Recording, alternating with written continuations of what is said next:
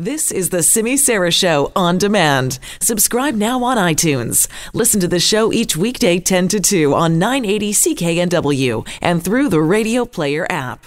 Time magazine today has named their person of the year for 2019, and it is Greta Thunberg, the Swedish schoolgirl who has inspired a global movement to fight climate change. She's 16 years old.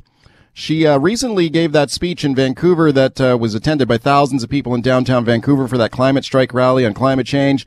16 years old, she's the youngest person ever chosen by the magazine as its person of the year.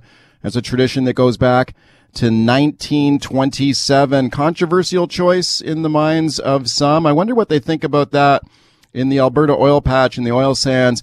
Let's check in with Max Fawcett now, former editor of Alberta Oil Magazine. He's a very fine journalist, covers Alberta issues for Maclean's Magazine, among others.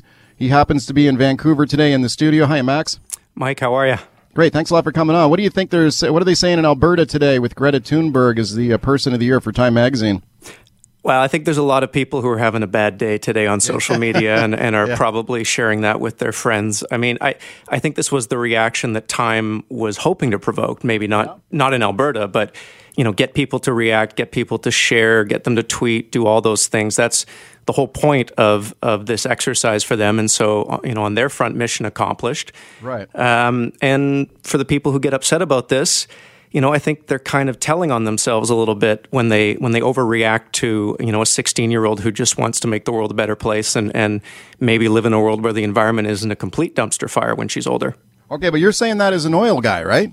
I mean, you used to be the editor of uh, uh, Alberta Oil Magazine. I, I am a bit of a heretic in the patch on, on some of these things. I think climate change policy and oil and gas can go together. I think they actually uh, go together quite well, and, and going forward, that's the only way that they're going to go together. So I, I'm not saying they have to listen to everything that Greta is suggesting because some of her suggestions are a little bit on the, the radical side, but you certainly can't ignore the the growing movement uh, around climate change, and certainly the the amount that young people care about it. So, uh, you know, don't get mad. Maybe maybe listen to her a little bit more. Okay, so you think she's a good choice as person of the year for Time Magazine? Because I, I was checking out some of the Twitter reaction in Alberta today, and a lot of people are upset about it and think like, no way, she shouldn't be the person of the year for Time Magazine. But what do you think about the choice?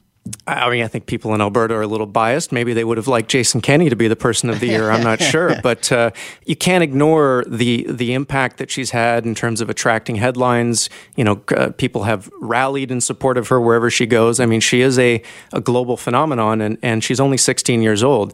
Yeah. To, you know, to the people who are upset about this, I would say that it may turn out to be a bad choice. Time did. Uh, pick Joseph Stalin twice as their person of the year.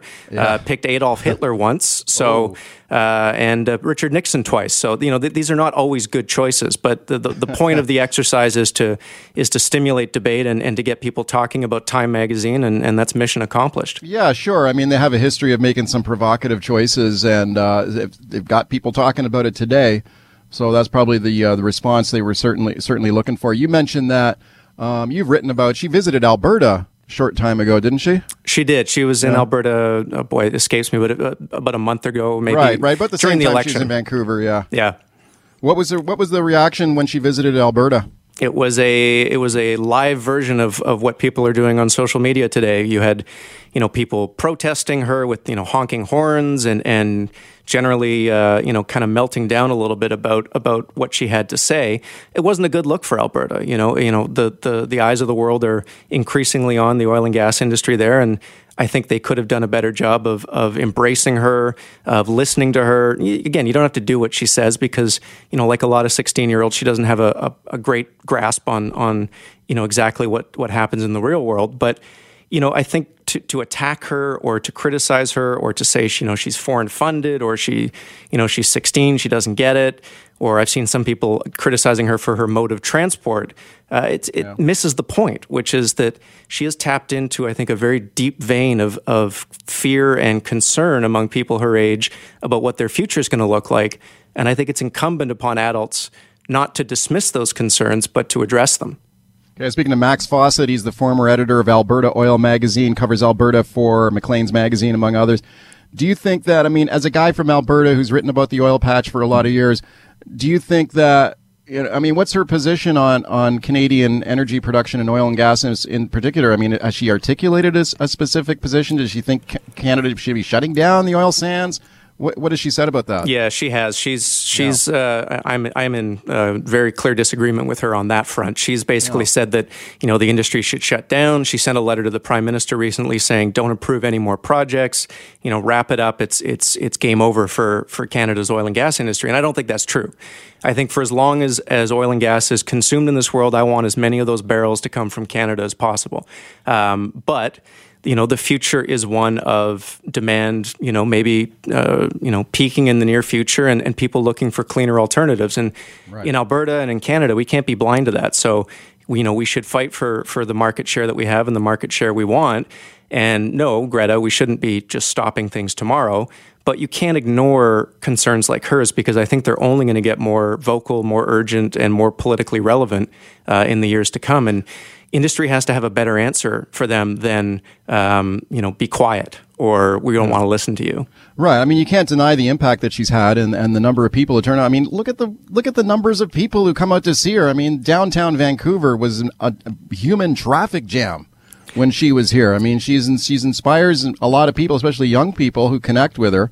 So I think at her at our peril, you kind of ignore that.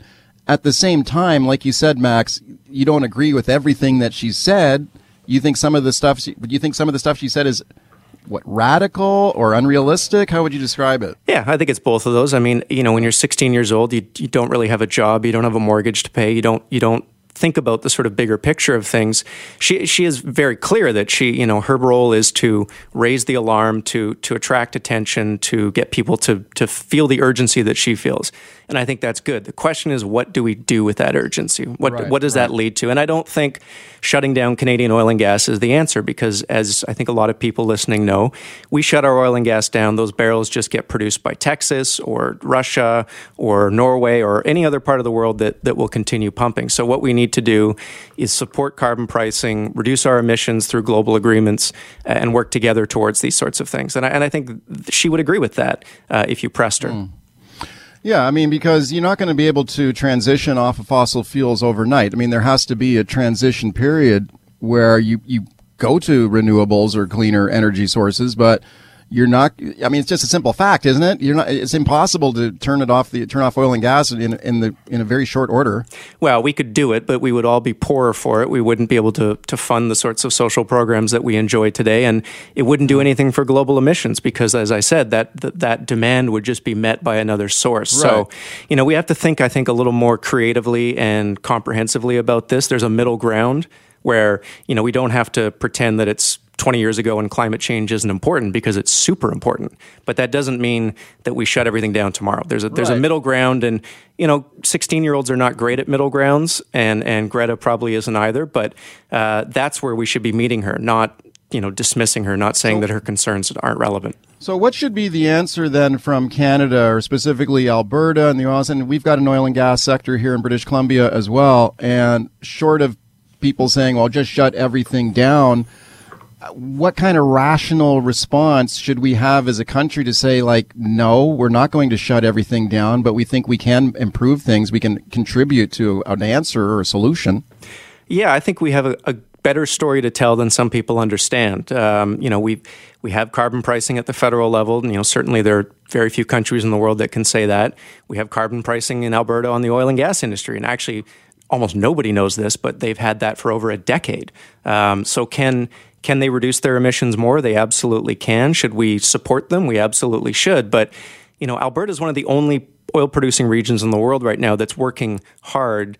Maybe not hard enough, but it is working hard to reduce the emissions associated with its oil. So to tell them to shut down and to say to people in Texas, go ahead, keep doing what you're doing, that doesn't make much sense to me. You know, I think we have a good option to offer the world this sort of Canadian awkward consensus position that you know is kind of one of the things that we're very good at in this country is is policy that makes nobody yeah. happy but actually mm-hmm. moves things forward.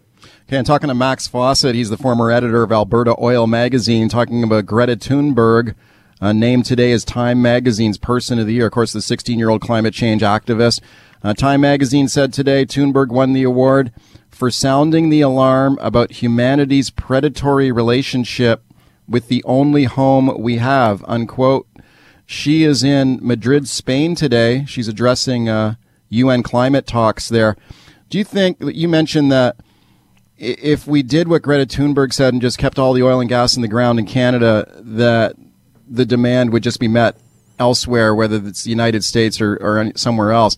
What about that ethical oil argument that we often hear in Alberta that's saying, like, look, we are a country that has respects human rights. We've got ethical laws. We've got strong environmental laws around the extraction of these products.